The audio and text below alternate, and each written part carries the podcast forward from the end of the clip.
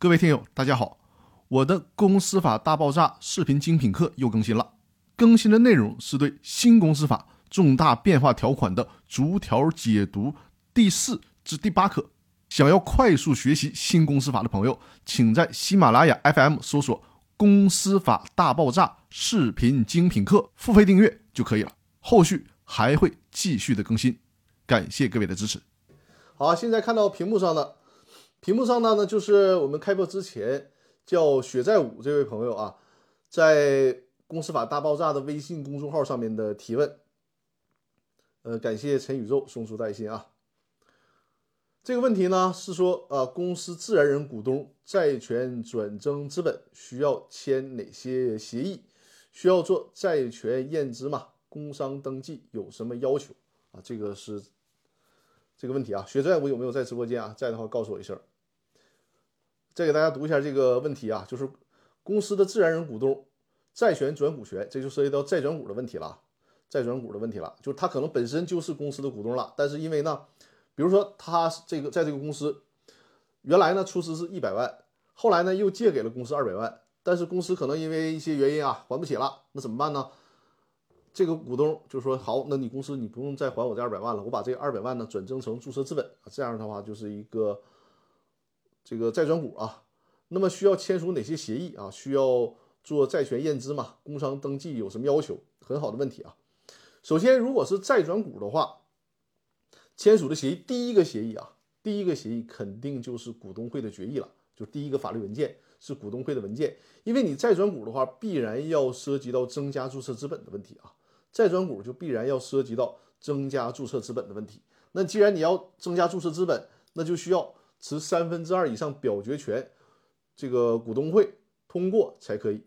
只有这样的话，你才有机会通过债转股的方式，通过增加注册资本的方式啊，你的这个股比变得更大。这是第一个法律文件。第二个法律文件呢，通常还需要和现有的股东们啊签署一个新的股东协议，还有就是更新公司章程。呃，这个股东协议啊，因为你股比变大了，那从科学的角度啊，就是你们股东之间的权利义务划分可能需要有重新的这样的一个博弈的过程。为什么人家股东同意你增加注册资本？你的股比可能你原来比如说你只占百分之十，通过债转股之后，你可能就获得了百分之。二十甚至百分之超过百分之五十的股权了，对吧？那大家的这个权利义务需要重新协调，比如说是不是需要同股不同权啊？是不是需要做这个动态股权的设置调整啊？甚至于说有没有对赌协议等等啊？则是说重大事项，对，这些都是涉及到重大事项，包括在分红上会不会有什么调整？这个是股东协议和公司章程啊。公司章程呢必然要更改了，因为你的股比都变了，你这个注册资本也已经变化了，所以说公司章程也是要。需要修改的文件啊，呃，有的时候啊，在有些情况下，可能还需要这个你作为债转股这一方啊，作为债权人，需要和公司签署一个协议。这个公司签署协议呢，因为过去你们是一个债权债务的关系，那现在就不是了，变成了一种投资的关系了。所以说，还有可能需要和公司签署一个协议，去证明啊，我作为债权人豁免你公司的债务了，但是呢，我把这部分呢变成了公司的股权，这是一些最基本的协议啊。都是需要签署的，所以说你看在在转股里头，大家可能会问，那怎么签署这么多协议啊？那没有办法，因为它是一个相对比较复杂的法律行为嘛，所以说它那个相关的法律文本啊、法律文件签署的就会要多一些。然后我们接着看啊，他说，呃，需不需要做债权验资啊？工商登记有什么要求？首先，咱们先说工商登记。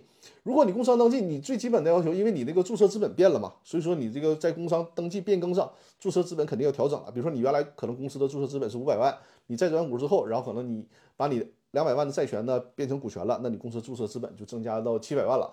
同时，股东的持股比例肯定要要有变化的，对吧？你投入的更多了，你可能持股比例更大了啊。这样的话呢，就是。在工商登记上，一个是注册资本需要有变化，还有一个就是股东的股比有变化，甚至于说有的时候可能你原来你并不是公司的股东啊，你就是公司的一个债权人，那么你通过债转股成为公司的股东之后，那么股东的人数还需要增加。那最重要的就是现在要讨论的问题啊，需不需要做债权的验资问题？这个实际上呢，如果你就是说按照债权出资啊，你的这个出资方式债转股嘛，你按照债权的方式出资，那就需要不叫验资啊，是需要评估，因为新的这个公司法修订之后啊，没有验资这个程序了，但是需要评估，因为你属于非货币出资嘛，用债权出资是属于非货币出资。但还有一种情况啊，就是说你们之间只要把这个账算明白了啊，在财务上进行调整，可能是呢你也用不着是非货币出资啊，用不着非货币出资，你只需要这个把你的那个。在财务上进行调整，你比如说原来我是借款，现在呢我变为了资金投入。如果你这么做的话，实际上呢也是货币出资啊，实际上还是货币出资。这个就看你们怎么进行调整啊。麦克风重动一下。呃，则是说工商登记要求一个月内完成嘛？呃，正常是的，就是实际上。你越快越好，就从工商登记的角度，你既然发生了变更了，那么你就应该及时的去办理啊，你及应该及时的去去办理。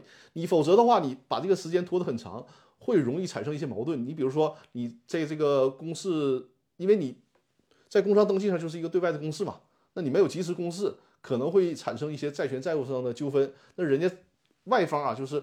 公司以外的这个其他债权人可能会认为，哎，你没有公示，所以说你们内部的这个什么增资的调整啊，可能没有在这个期间啊没有产生没有办法产生对抗效力，所以说啊需要及时的进行变更啊。还有呢，就是刚才还是我们回到那个问题啊，就是说，呃，需不需要这个评估的问题啊？需不需要评估？刚才说了，你如果能在财务上进行调整啊，进行调整变成货币出资，这就没有问题了。但如果你就是单纯的我。债转股，那就是用债权向公司出资，那这个时候是需要进行评估的。这个法律依据啊，给大家打到屏幕上，大家看一下，是这个啊，大家看一下，这个是最新的啊，叫《市场主体登记管理条例》的实施细则，其中的第十三条啊，第十三条的第三款就说的很清楚了，就依法。以境内公司股权或者债权出资的啊，重点部分给大家用橘黄色标注了。这里就提到了以债权出资的，那么应当是首先你这个债权是这个权属清晰的啊，公司和你债权人之间对这个债权没有争议。你说你别说出现了这种情况，比如说你主张是二百万，人公司说我只欠你一百万，这就麻这这就麻烦了，你们之间对这个事儿还没有一个定论呢。所以说你这个一定要是确定的，就是。你认为公司欠你二百万，公司也承认欠你二百万，哎，这样行，就是双方一致了。否则的话，你说公司你欠我二百万，公司说不对，我应该还你一百万，你这个就没有办法用这种债权出资啊。然后权能呢是完整的，同时啊，依法可以评估转让，就是作为非货币出资的两个重要条件，可评估可转让。所以说，如果你是以债权进行出资的话，那么就需要进行评估啊，进行评估，然后债权进行转让，转增资本，就这样。当然了，还需要符合公司章程的规定了。这个公司章程规定实际上就是征得那个三分之二以上表决权股东同意才可以，否则的话，人家就不同意啊，不改变出资形式，甚至于说抗拒你作为一个非股东进入公司的话，那这个就很困难了，就没有办法实现再转股啊，就没有办法实现再转股。呃，这是对这个问题的回复啊。大家对我这个问题的解答有什么不清楚的地方啊？如果有不清楚的地方，可以在直播间随时的留言互动提问啊。我先看一下微信公众号有没有新的提问啊。大家的那个点赞啊，也帮我点起来，点赞就是欢迎关注、点赞加转发啊。这个 B 站上的行话叫三连嘛，是吧？一键三连就是关注我的。呃，微信视频号啊，张根元律师的微信视频号，同时呢，也为我的直播间右下角有一个这样的点赞的图标啊，帮我把点赞点起来啊。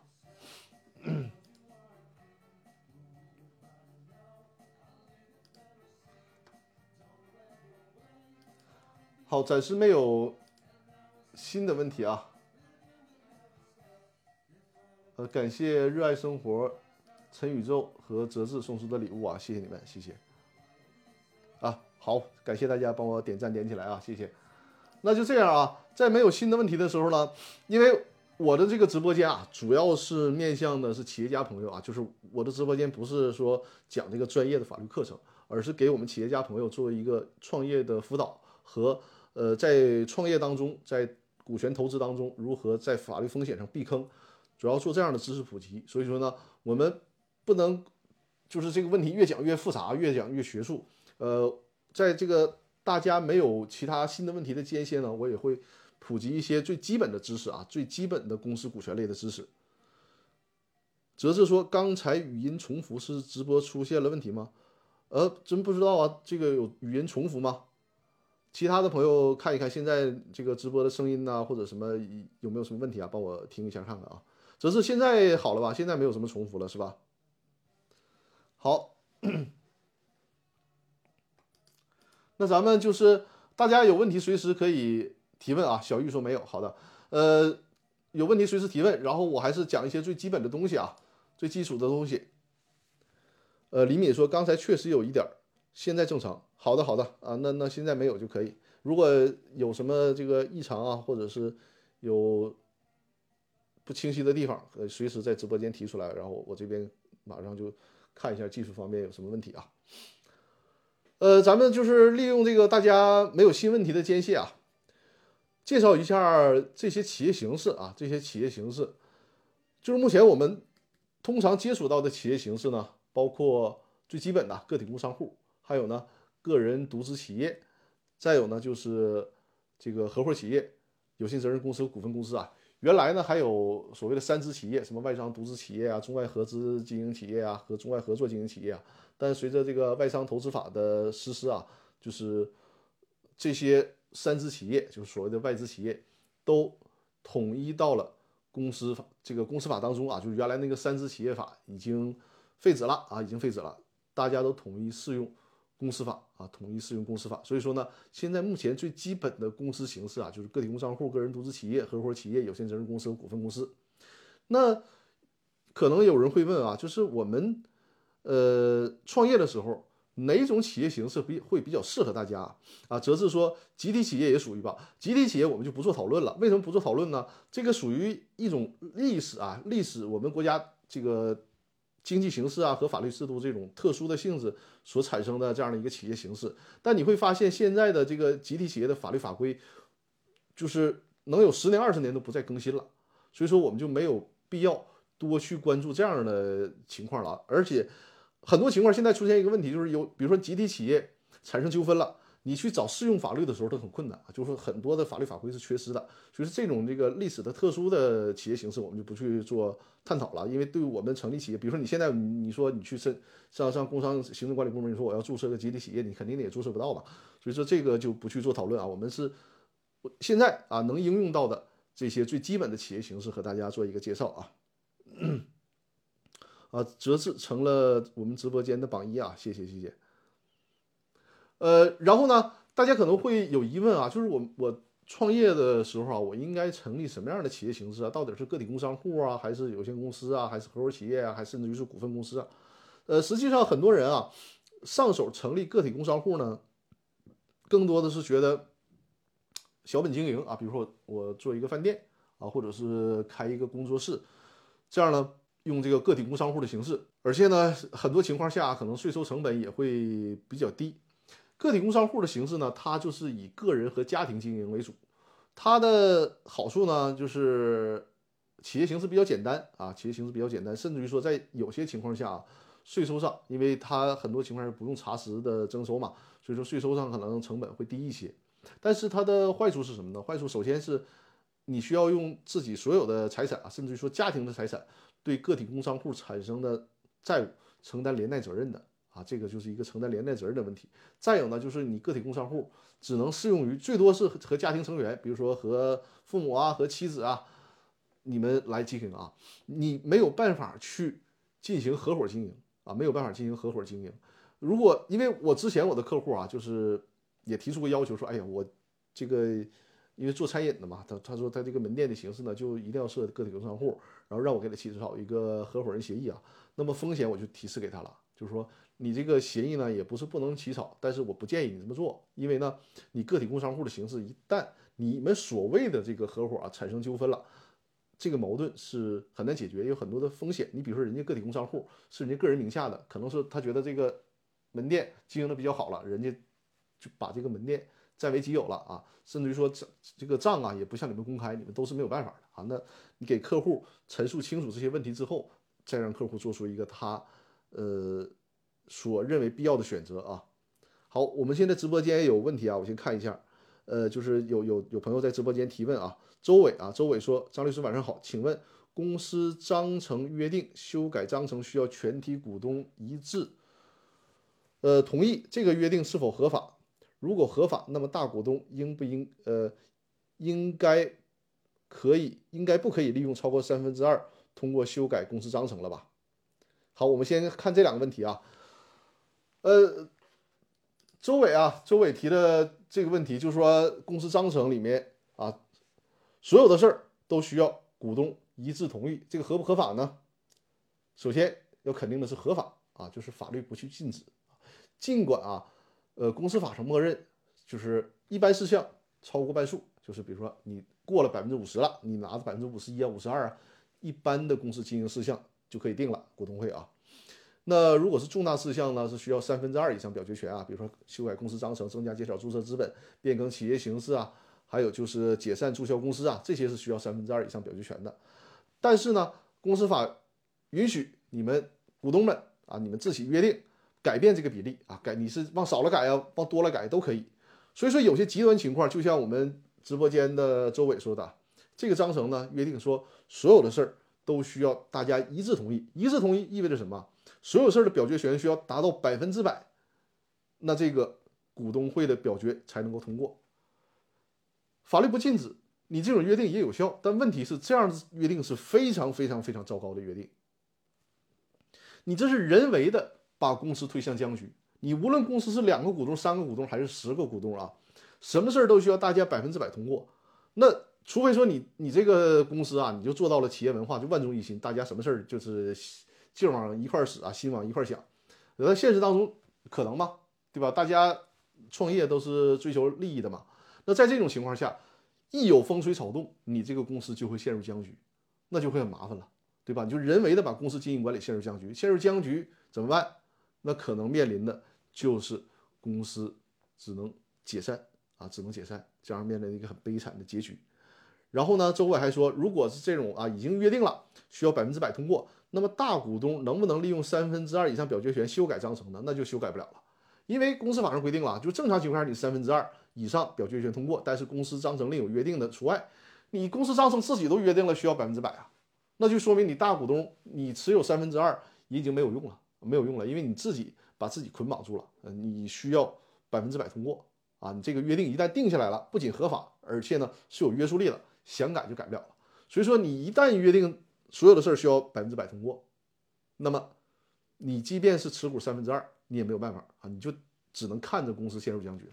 所以说科学的方式啊，你说呃是不是？那那那所有的事儿都不能百分之百通过呀？也不是的，这个是需要根据你看我作为股权律师作用是什么啊？作用就是我们了解客户的需求，可能有些事儿上我会支持你说，哎，你这个你可以约定，呃，就需要百分之百通过，因为需要平衡大家股东的利益嘛，你。在某些特殊事项上约定百分之百通过，就是什么？就是在照顾小股东，就意味着你给了某些小股东一个一票否决权，只要人家小股东不同意，你就不能通过。你比如说啊，可能这个公司有好多股东，那可能有一些小股东了，无论是持股百分之十啊，还是百分之五啊，甚至百分之一啊。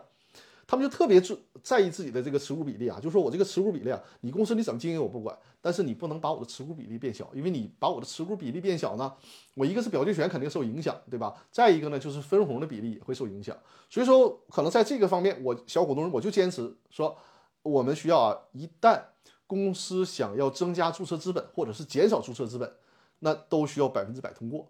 那就相当于说，我小股东有一个一票否决权啊，你哪怕我就持股百分之一呢，对吧？你达不到百分之百，我只要我不通过，你达不到百分之百，你这个公司就没有办法增加注册资本，那大家的股比就没有就不能变。哎，这种情况下你可以约定，对吧？你是我们是需要什么呢？就是需要特殊的情况，各自的需求做特殊的设计，来有一个博弈的过程，来平衡大家的利益。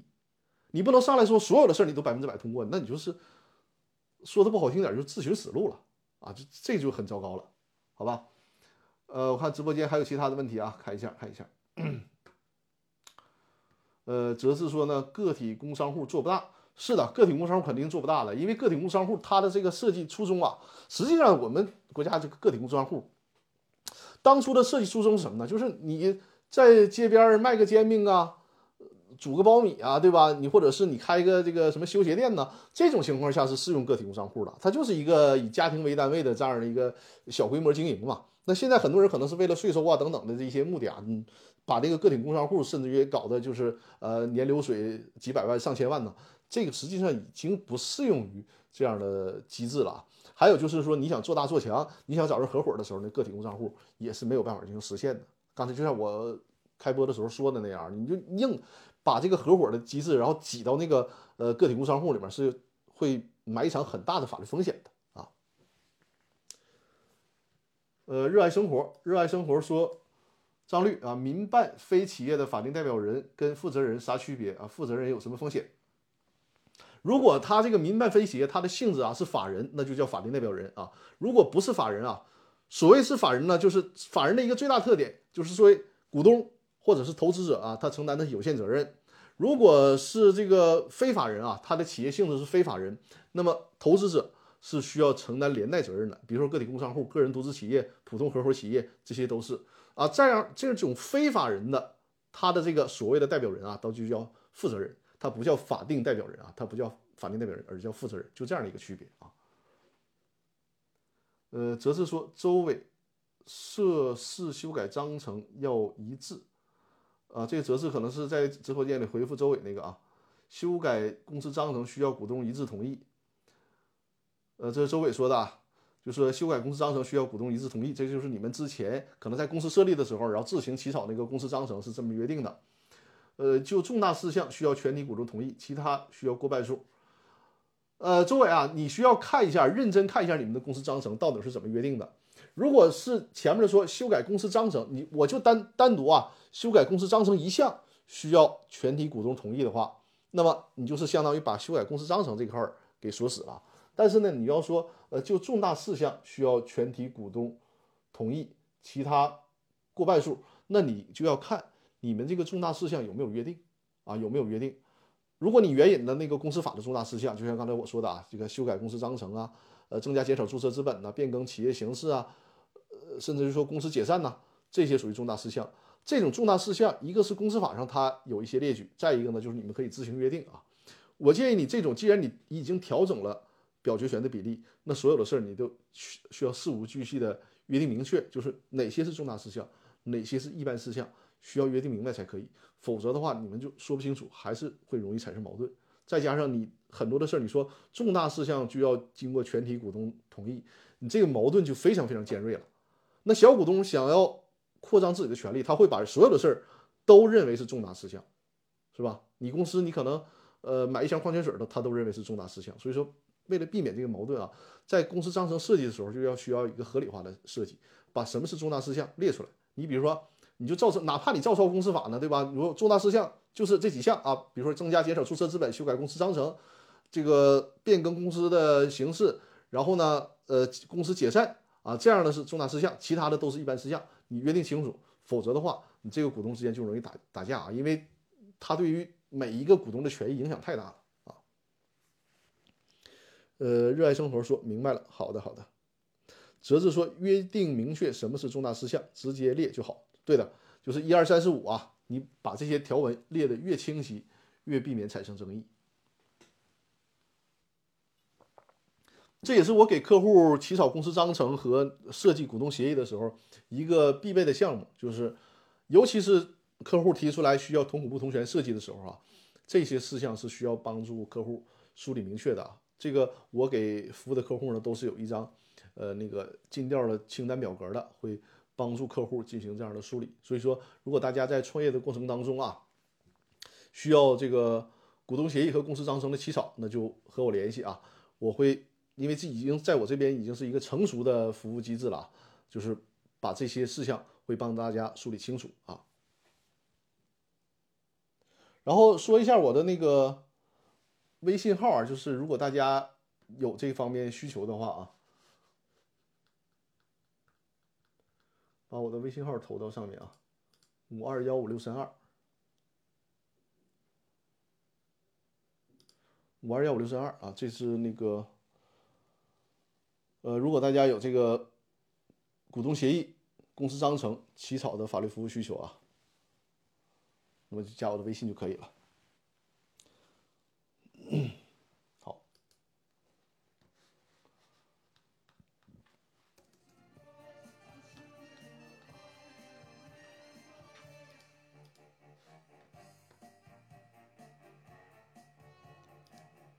呃，咱们再回到刚才说的那个企业形式啊，企业形式刚才介绍了个体工商户，那个人独资企业呢？个人独资企业其实大家就可以理解为什么呢？就是一个升级版本的个体工商户啊。实际上呢，它呃作为个人独资企业承担的责任跟个体工商户几乎差不多啊。你比如说张三儿，你成立一个个人独资企业，最大的特点就是张三儿需要对于个体个人独资企业啊所产生的债务承担连带责任啊，它就是一个相当于升级版本的。这个个体工商户啊，第三种形式呢，就是合伙企业了。合伙企业，合伙企业的特点是什么呢？就是你看我在括号里面写上了，有普通合伙企业和有限合伙企业。这个合伙企业啊，如果是普通合伙企业的话，它的特点是什么呢？就相当于说是若干个体工商户搭伙成立了这么一个企业。它的特点是什么呢？如果是普通合伙企业，所有的合伙人也是需要对这个合伙企业产生的债务承担连带责任啊，这个是普通合伙企业的一个特点，就是所有的合伙人需要对债务承担连带责任。呃，则是说法定代表人不一定有实权，负责人一定有实权，可以这么理解吗？呃，这个未必是这样，我认为你这种理解就是意义不大啊，这种理解意义不大。法定代表人不一定有实权，这个还是得看他在，因为是这样，我们就以公司为例啊，公司的法定代表人，他需要什么呢？就是在我们国家这个公司当中，不可能出现一个单独的法定代表人，他需要兼有职务啊。你比如说，你要是公司没有董事会，那你法定代表人呢就要有执行董事或者经理担任啊。如果是有董事会，那么你就是有法定代表人有有董事长或者经理担任，那他的这个职权就看你，比如说。因为法定代表人本身啊，你说有什么职权，这个没有办法去定义。他代表公司啊，他代表公司去，比如说签署这个协议啊，或者是进行商务谈判呐。但是后面啊，他兼任的那个，比如说执行董事，他执行董事有哪些？因为按照我们国家的规定啊，执行董事的权利是需要公司章程予以明确的。那如果这个公司章程赋予了他执行董事很大的权限。啊，甚至于说他有的时候，他可以代为行使一部分股东会的这个权限，那这个法定代表人的权利就会很大了，因为他同时兼任着执行董事嘛。所以说就要看，那比如说你要是法定代表人呢，呃，是由公司的经理担任，那他就是一个下一个层级的了，那他可能他的权限就没有人家这个呃执行董事或者董事长担任法定代表人这个权限大啊。好，我们接着说这个合伙企业啊。呃，合伙企业当中呢，还有就是有限合伙企业。有限合伙企业是什么呢？就是有限合伙企业当中的有限合伙人，他就跟公司的股东有点类似啊，有点类似，就是他对于合伙企业的债务呢，以出资额为限，承担有限责任。但是有限合伙企业啊，它需要什么？你必须一定要有一个普通合伙人，就一定至少有普通合伙人和有限合伙人组成啊。你不可能这个有限合伙企业里面只有有限合伙人，没有普通合伙人，这是这是不可以的啊，这是不可以的。所以说。呃，有限合伙企业当中啊，普通合伙人还是需要对企业的债务承担连带责任，而有限合伙人呢，他是以出资额为限承担有限责任。但问题是，有限合伙企业当中的有限合伙人啊，他这个权利没有多少，他不允许你参与公司的经营管理，这个是合伙企业法当中硬性规定的。就是你哪怕你说我合伙企业，我就想赋予有限合伙人一些权利，不行啊，合伙企业法规定了，有限合伙人就是不允许。参与公企业的经营的，所以说这他就是跟公司的股东，这是最大的差别了。人家公司的股东天然是有一些权利的，对吧？有相应的表决权，有参与经营管理的权利啊。但是有限合伙企业当中的有限合伙人是没有这样的权利的。很多时候啊，就是我们搭建持股平台的时候，我们搭建持股平台的时候呢，是这个平台用有限合伙企业的方式，好处是什么呢？就是你比如说 A 公司，它上面有一个有限合伙企业。可能 A 公司呢拿出来了百分之二十的股权作为持股平台，由这个有限合伙企业持有。他为了不分散 A 公司的这个控制权和表决权，你比如说 A 公司可能百分之八十的那个股东是张三啊，大股东张三。然后呢，成立一个由呃这个有限合伙企业作为 A 公司的持股平台。张三说：“我这百分之二十的表决权，我我也不想给到别人。”那张三呢，就做这个有限合伙企业的普通合伙人就可以了。然后那个有限合伙企业当中有限合伙人啊，哪怕他间接持有 A 公司百分之十九的股权，他们也没有相应的表决权，因为他们不允许参与公司经营管理嘛。所以说，实际的控制权百分之百还是由张三控制啊。往往利用这种游戏规则来搭建持股平台。呃，这个持股平台当当中的有限合伙人呢，他主要是享有分红啊，享有分红就可以了，实现了一个投资的目的。这个就很类似于说我们买上市公司的股票，对吧？你买了上市公司的股票，你说你你啥时候你去参与公司的经营决策呀？不太现实，是吧？就有点类似于这个，你到时候你该拿分红拿分红就可以了，然后不影响人家控制人的这个对公司的控制权啊。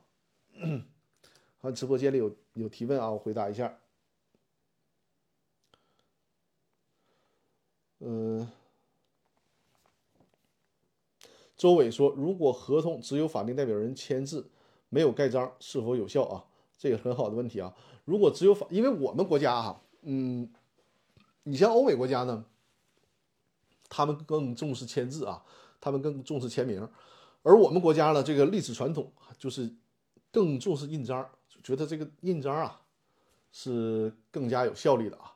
所以说呢，通常理解，你只有法定代表人的签名，没有公司的盖章。”很难认定这个协议是生效的状态啊！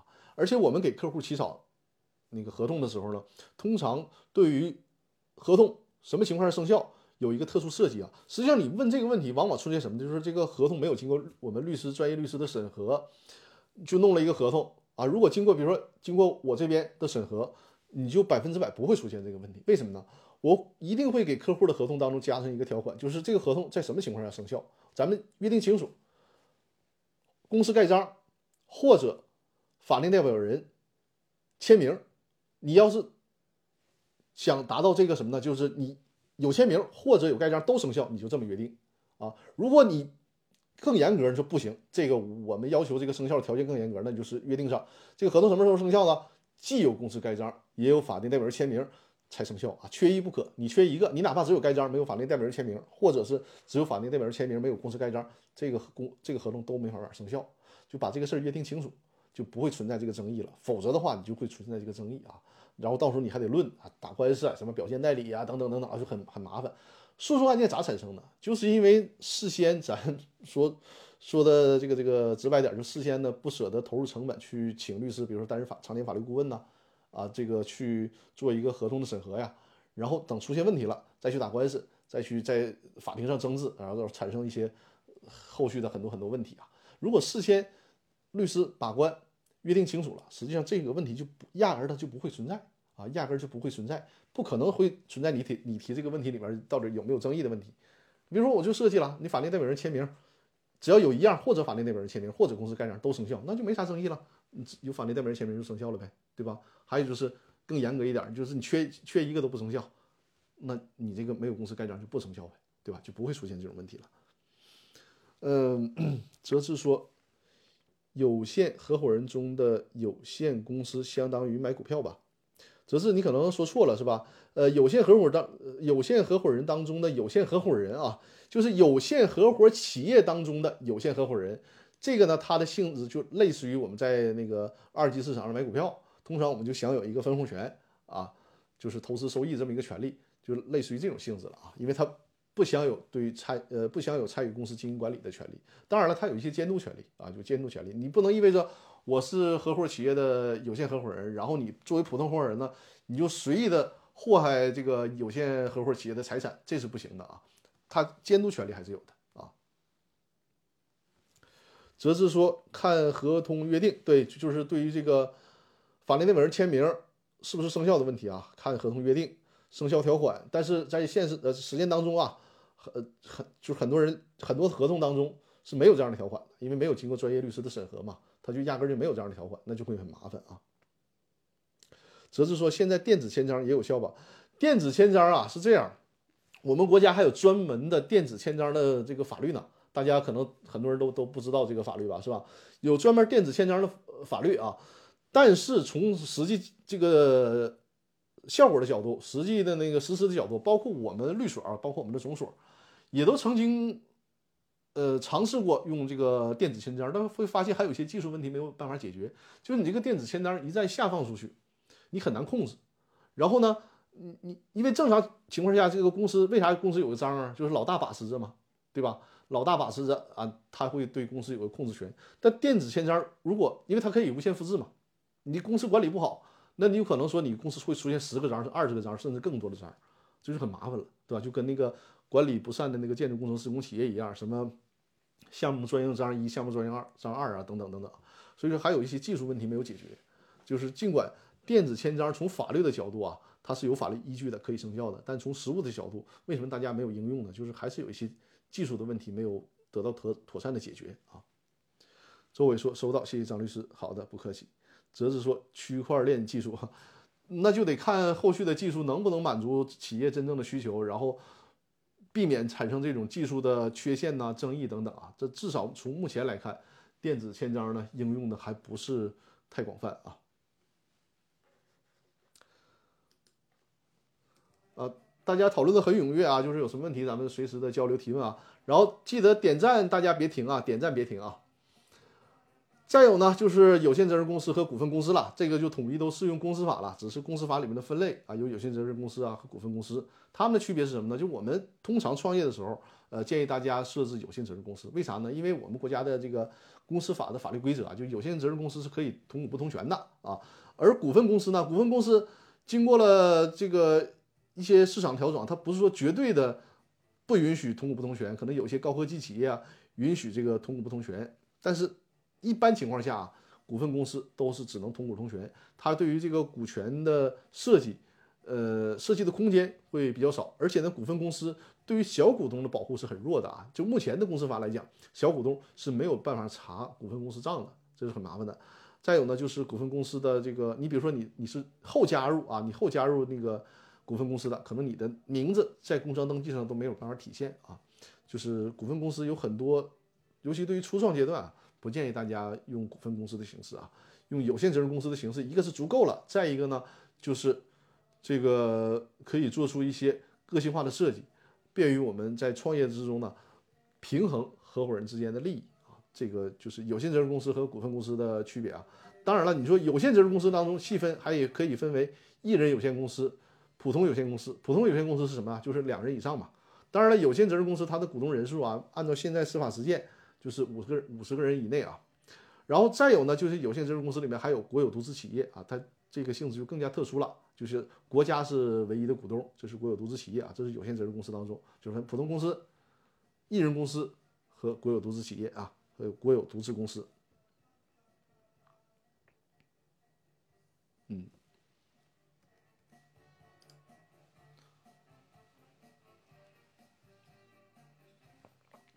呃，实际上这个问题啊，在我的那个《公司法大爆炸》的视频精品课啊，也有过专门的讲解啊。这个课程，把这个课程链接发到现在大家看到屏幕上啊，这就是《公司法大爆炸》的视频精品课。就是在这个《公司法大爆炸》的视频精品课里面呢，有最基础的问题啊，也有拔高的问题。就是把这个公司股权里面的难点和重点问题都给大家进行了一些讲解啊，包括我今天分享的内容啊，包括今天分享的内容，在这个视频精品课里面是都有体现的啊。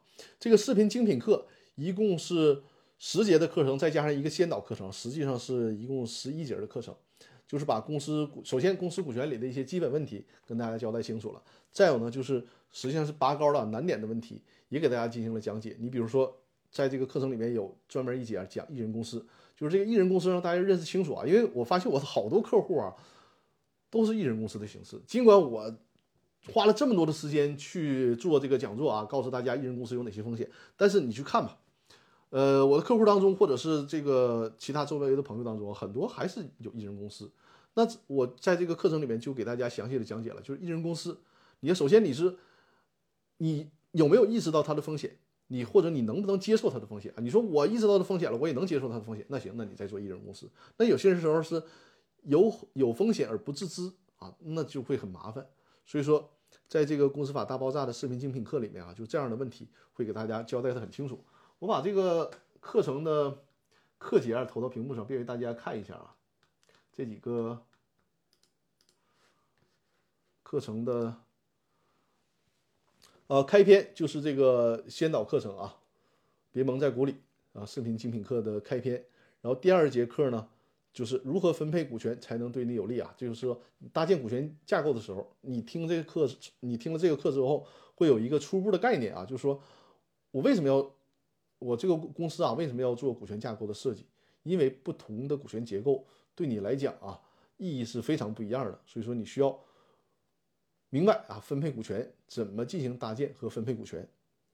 则是说，一人公司啊，自然人实在没什么必要。呃，怎么讲呢？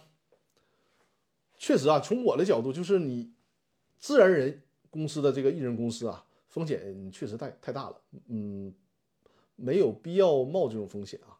但很多人他成立艺人公司，他是因为真的不知道这里面有一些法律风险啊。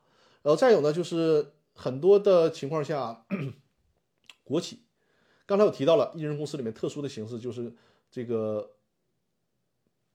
国有独资企呃，国有独资公司啊，国有独资公司，它呢，首先大家要知道，国有独资公司人家是不适用一人公司的那个默认的连带责任的，对吧？但现在问题是，很多时候呢，这个国企啊，最上面的那个环节，国有独资公司是了，它再往下设立，它还设立一人公司，那那个公司性质可就不是这个国有独国有独资公司了，它就还是需要适用于一人公司的这个规则。我前段时间啊，就是我的一个国企的客户。他们呢，就是首先最上层的是国企了啊，然后再往下设置了很多垂直的艺人公司，结果呢就被一个债权人，他应该是往下能有四到五个层级啊，就到第五个层级层面，公司的债权人呢，把这个，因为他他的股权结构是一人公司嘛。把这个公司给告了，而且一连串啊，像穿糖葫芦一样，一直告到了最顶层的公司，要求承担连带责任。然后我是代理，因为我们的客户嘛。但是这种情况下，尽管我们事先已经提醒客户了，一人公司的风险，但是因为它国企的一些性质，它不便于去加入其他的股东。你一旦要加入其他的股东，可能还涉及到混改等等问题啊，这个会很麻烦，是后面牵扯到的这个东西也会很多。所以说很多情况下没有办法，他设立了一连串的这个艺人公司。但好在什么呢？就是在这个案件当中啊，我结合这个案件的具体情况，包括你作为债权人啊，要求告这些股东，你的这个执行异议的程序问题，再加上啊，你想想啊，艺人公司通常债权人你要求承担责任呢，是要求艺人公司的股东承担责任，对吧？法律可没有规定说你艺人公司的股东的股东股的股东再往上无限连带的滚啊，没有这样的规定。所以说，利用这些规则跟法院在开庭的时候。做了一个充分的答辩啊，进行了一个辩驳，那很最后呢，收到的结果是很理想的，就是我代理这一方胜诉了，就是没有支持这个债权人要求一人公司的股东承担连带责任的这个请求啊，我代理这个案件是胜诉的。这个胜诉它基于什么呢？就是基于对于呃公司法的一个比较夯实的理解，能和法院啊，能跟法官在庭审的时候把这里面的规则讲清楚啊，就是。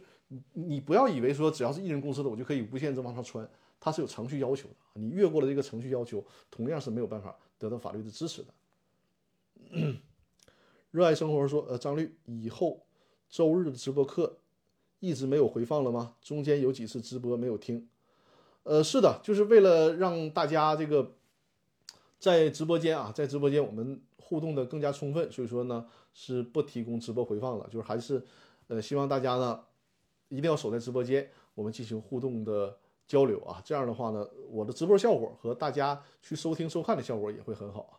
否则你看，即便我原来提供直播回放，可能是一个小一个多小时的直播讲解，你也你你要听回放的时候，你就单独你找你的那个问题，可能也挺费劲儿，对吧？所以说我们就不提供回放，大家就直接守在直播间，就一个小时的时间，一周就一个小时呃一个小时的时间，我们好好交流就可以了。则是说，国企正在改革，但不彻底。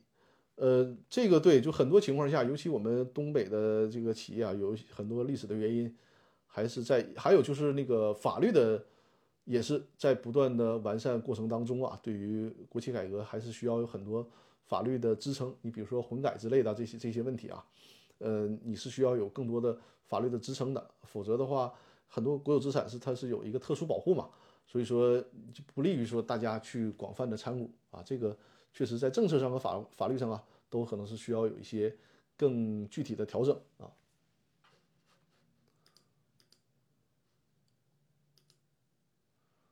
我看一下微信公众号有没有新的提问啊？我在直播间，在直播间这个就是大家有没有遗漏大家提问的？如果有的话，提醒我一下。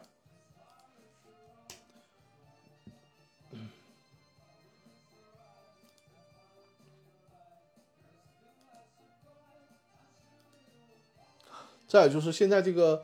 公司法大爆炸的视频精品课啊，可以在直播间直接点击链接购买就可以了，啊，直接点击链接购买就可以了。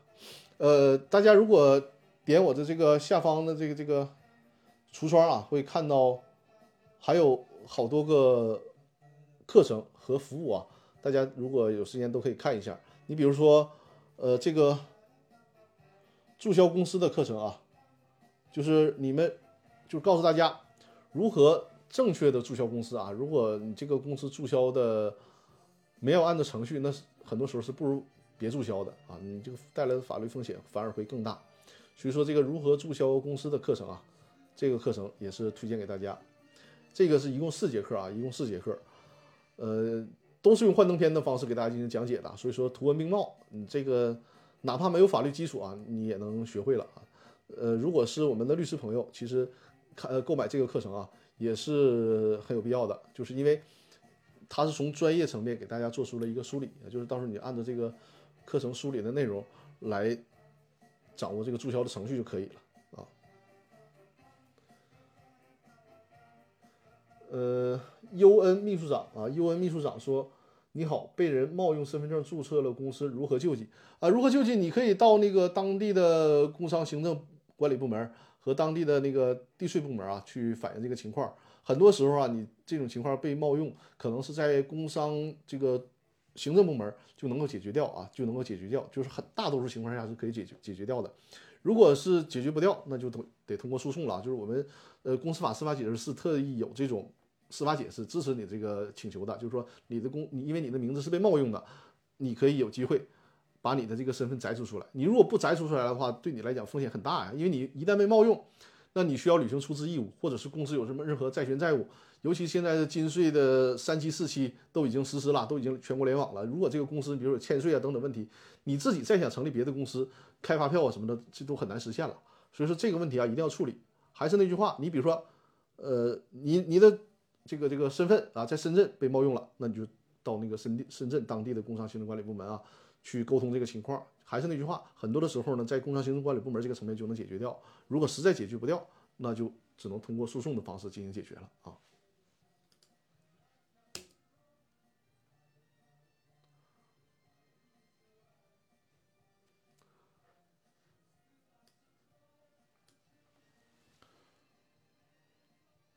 呃，再看一下这个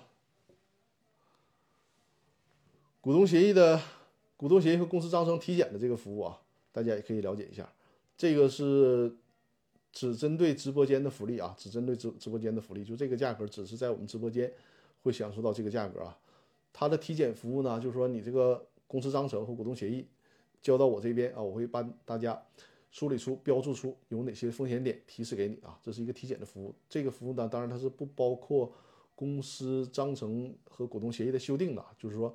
帮助大家提示出风险啊！你至于说你想去修订，那么我们在另外啊选择这个股东协议和公司章程制定的相关服务啊。所以说，如果这个体检这这个服务推出之后啊，是很受大家欢迎的啊。所以说，有这个服务需求的，可以在这方面可以在这订购啊。订购完了之后联系我就可以了。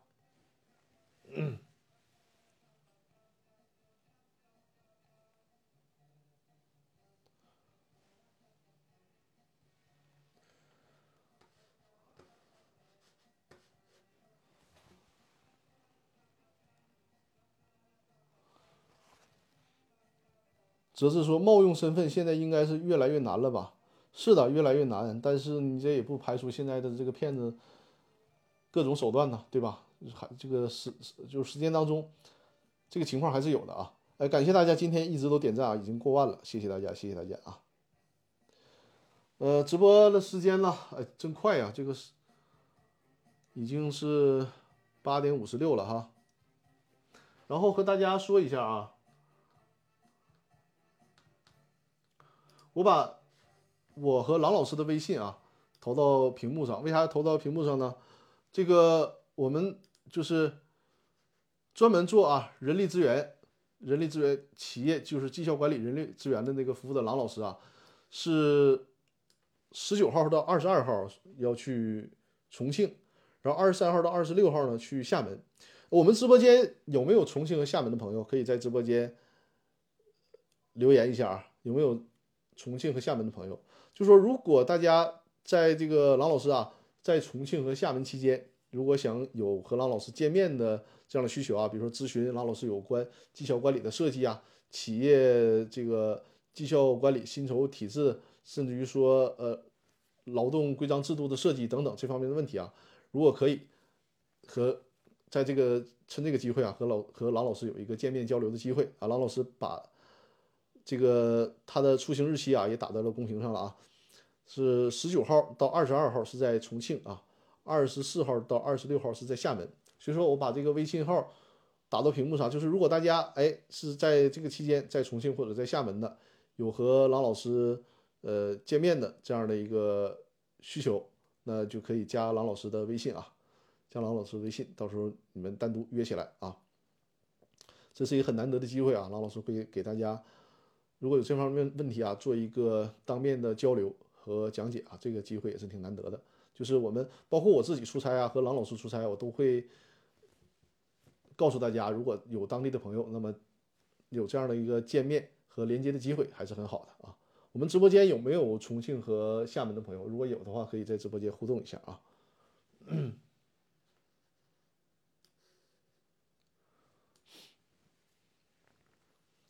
再有就是那个公司法大爆炸的视频精品课啊。可以直接点击这个链接进行购买啊。呃，郎老师说是的，期待和大家交流。对对对，如果有在重庆和厦门的朋友，到时候你们就直接加郎老师的微信就可以了，就是可以直接先截屏啊，先截屏，然后直播结束之后加郎老师的微信就可以了。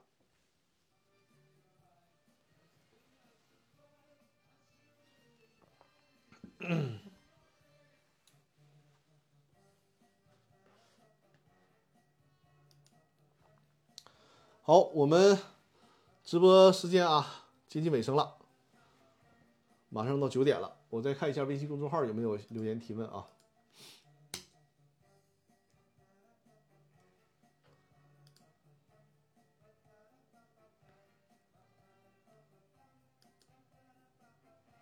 好，那作为收尾呢，就是我在讲解期间啊，大家如果想购买《公司法大爆炸》的视频精品课。或者我橱窗里面其他的课程啊，就直接购买就可以了，不耽误听我的讲解啊。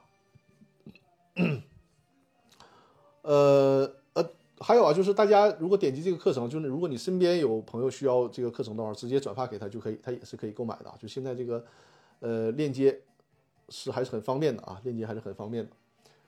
就是如果身边有朋友想要购买这个课程的，直接转发给他们也可以啊。好，那在接近尾声的时候啊。还是咱们的一个传统环节啊，和大家分享一本书啊。今天分享的是什么书呢？如果大家听这个曲子，可能就会知道，就是最近热播的那个电视剧啊，《漫长的季节》，是一个嗯黑色幽默性质的悬疑剧啊，背景就是我们的东北啊。那说到咱们东北。要推荐书的话，那就是肯定是双雪涛的书了。呃，这本推荐给大家啊，《平原上的摩西》。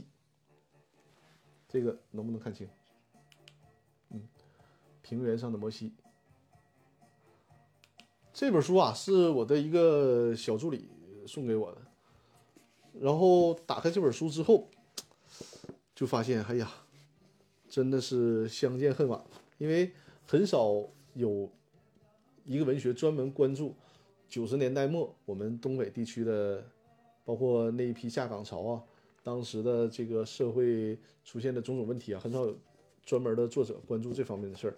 而双雪涛呢，他的所有的就他写的书啊，大多数都是围绕着我们那个年代那个特殊的年代，九十年代末，二就是这个这个两千年初啊，就是我们东北这个经济状况和一个下岗潮，然后围绕着这些事儿、这些历史写的故事啊，包括这它里面很多的文章里写的是烟粉街啊，烟粉街，烟粉街呢是我的姥姥姥爷啊，就住在烟粉街旁边，然后我母亲的当时的单位也是在烟粉街那儿，但我非常非常遗憾，就是小的时候呢，没有专门去过烟粉街，只是从那儿经过啊，没有专门去过。但现在烟粉街早就已经拆迁了，那个时候，但是那时候还太小嘛，那时候就上小学，所以说也当时也没有这个意思啊。再再说了，一个小学生，你这也没有办，也也不太可能自己去逛这这种市井的 胡同啊什么的，对吧？呃，但是就很遗憾，没有在这个烟粉街好好逛一逛。但是在对那儿啊，呃，还是很熟悉的，因为是我们沈阳的一个地标性的这么一个。呃，应该叫社群吧，对吧？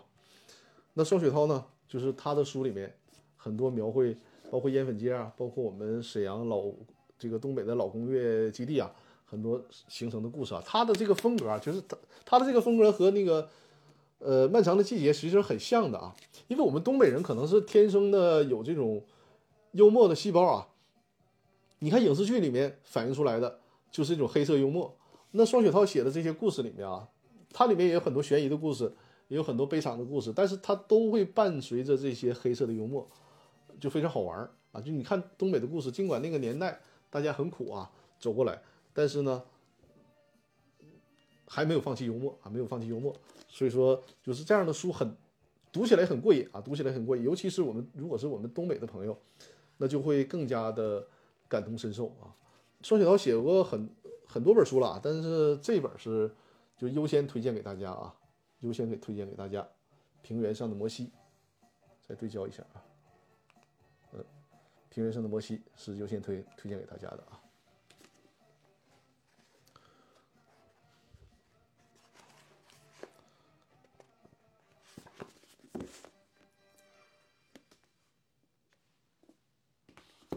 呃，哲志说东北的小品很有名，对啊，东北的小品很有名。包括电视剧《马大帅》是吧？嗯，在这个漫长的季节里面多次被致敬啊，太经典了。好，我们直播时间基本上就到这里了。看看大家如果没有新的问题，我们的今天直播就到这里啊。如果大家有这个课程购买的需求啊，抓紧时间在这个链接上进行购买啊。还有一个单独的课程啊，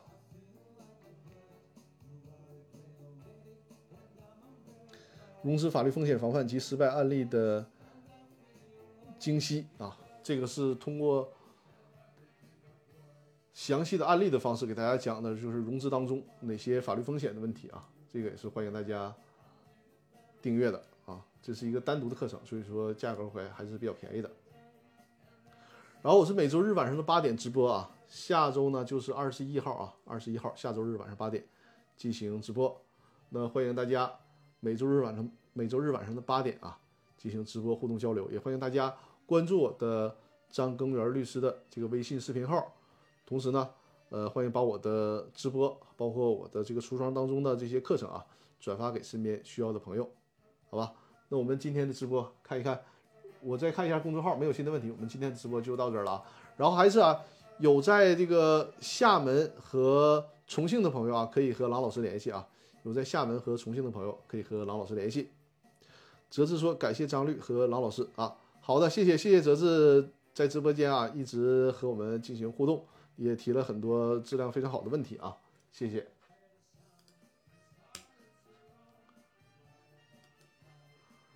然后今天也感谢今天送出礼物的朋友啊，就是热爱生活。陈宇宙和哲志啊，感谢你们的礼物，谢谢。那咱们就下周日晚上八点啊，再见。下周日晚上八点再见。感谢各位啊，今天的直播就到这里，谢谢大家。谢谢谢谢，再见再见。